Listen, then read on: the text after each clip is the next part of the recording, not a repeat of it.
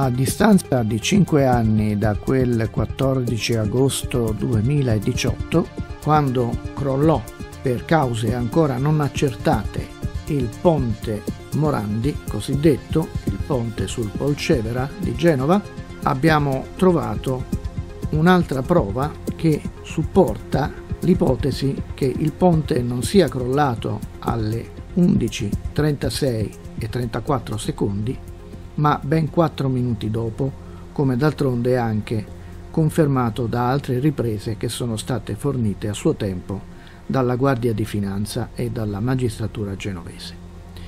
In questo caso abbiamo a che vedere con una cisterna, un camion cisterna, che precede il camion della Basco, del quale si era già discusso.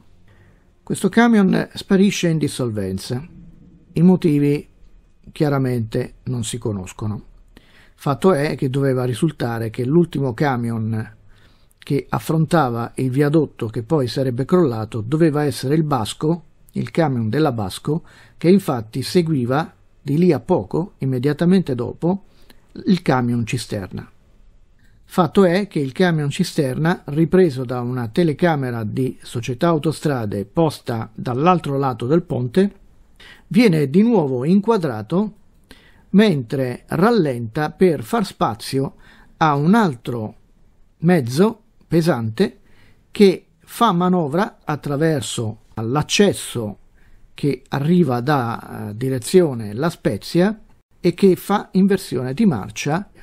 Fatto è che questa cisterna, inquadrata, ripeto, dalle telecamere poste dall'altra parte del ponte in direzione La Spezia, ha superato il ponte alle ore 11.36 e 34 secondi.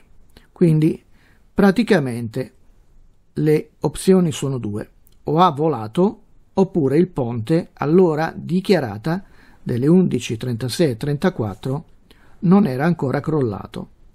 Ciò dimostra che le autovetture e gli altri mezzi che sono stati fermati e che nelle immagini si vedevano con gli stop accesi erano state fermate prima della detonazione delle pile per far crollare il ponte. Questo è quanto per eh, Tanker Enemy Rosario Marcianò.